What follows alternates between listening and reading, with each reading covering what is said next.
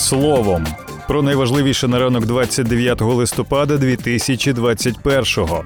Про день пам'яті в Україні, який відзначають і далеко за межами нашої країни. Про увагу Джо Байдена до слів Володимира Зеленського, про державний переворот, про нові обіцянки, які дав президент України під час прес-марафону до екватору своєї каденції, і про новий штам коронавірусу, який починають фіксувати на території Євросоюзу. Головні новини та аналітика від слово і діло. В Україні 27 листопада відзначили День пам'яті жертв голодоморів. В усіх куточках країни відбулися меморіальні заходи. Пам'ятна дата була запроваджена указом президента України у 1998 році. У 2006 році законом України голодомор 1932-33 років був визнаний геноцидом. Загалом Україна пережила три голодомори 1921-23 років, 1932-33 та голод 1946-47 років. Ті роки в СРСР у людей масово конфісковували продукти харчування та врожаї.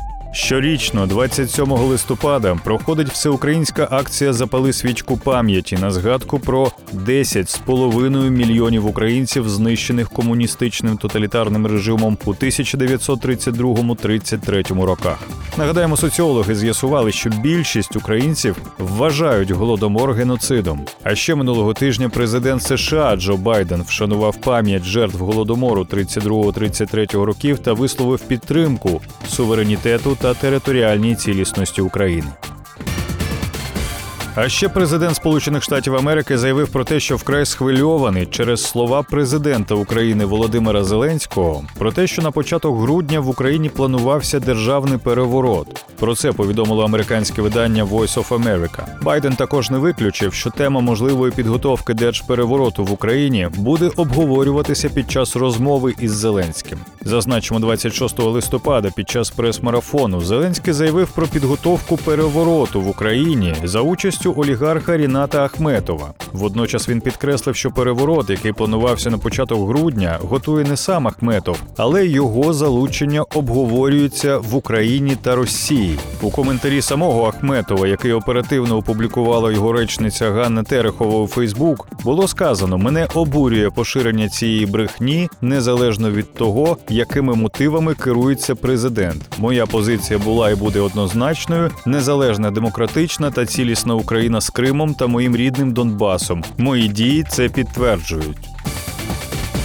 Нагадаємо, президент України Володимир Зеленський 26 листопада провів прес-марафон за участю 30 журналістів, присвячений екватору своєї каденції. За даними слово і діло, за 5,5 годин спілкування глава держави дав 16 обіцянок, проте більшість із них уже звучали раніше. Із нових пролунало 4.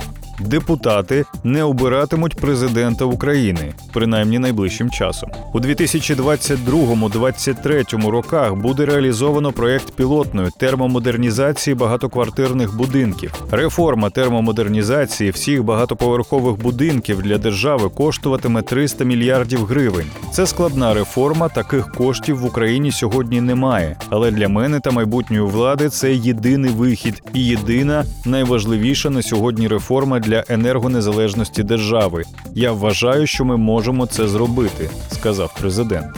Путчу, тобто перевороту за участю військових в Україні не буде. Ми маємо серйозну армію, серйозного головнокомандувача. Я поважаю армію. Я знаю, що вони шанують мене. Наша армія не путчисти, вони цим не займаються. Це було дослівно. А ще Зеленський не розпускатиме парламент дев'ятого скликання.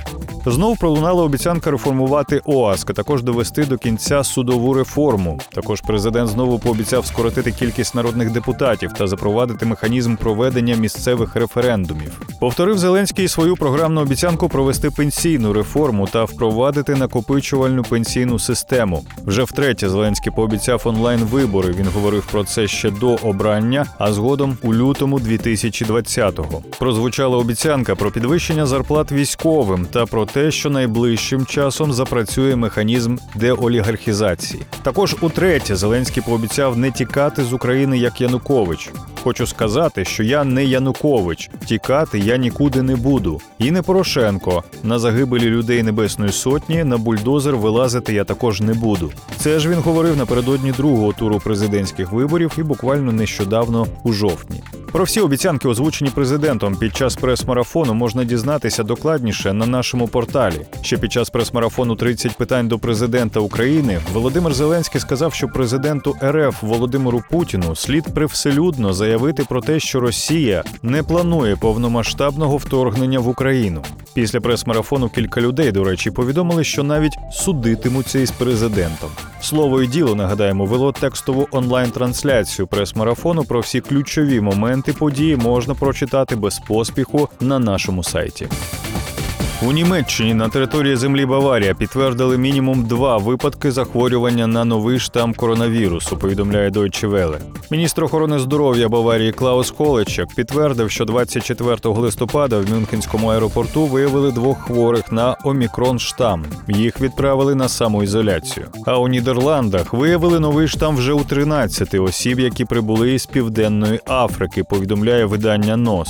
13 мандрівників, які прибули до аеропорту з Хібго Гол двома рейсами КЛМ з південної Африки минулої п'ятниці мають новий штам коронавірусу Омікрон. Йдеться у повідомленні. Водночас Національний інститут охорони здоров'я Нідерландів зазначає, що дослідження ще не завершено і не виключено, що новий штам коронавірусу Омікрон можуть виявити і в інших зразках. Нагадаємо, новий Омікрон штам коронавірусу з'явився в південній Африці. Перший випадок захворювання на новий варіант коронавірусу діагностували в Бельгії у особи, яка приїхала з-за кордону. Новий варіант варіант коронавірусу виявили у невакцинованого. Він отримав позитивний тест на ковід 22 листопада. У пацієнта з'явилися симптоми зараження через 11 днів після подорожі до Єгипту через Туреччину. У заяві Європейського центру із профілактики та контролю захворювань йдеться про те, що новий штам коронавірусу Омікрон можливо більш стійкий до вакцин. Цей вид вірусу може швидше поширитись. Відомо, що з 26 листопада через новий штам COVID-19 Ізраїль та Велика Британія призупинили рейси до низки країн Африки. Більше цифр, більше фактів, матеріалів і аналітики знаходьте на слово діло.ua.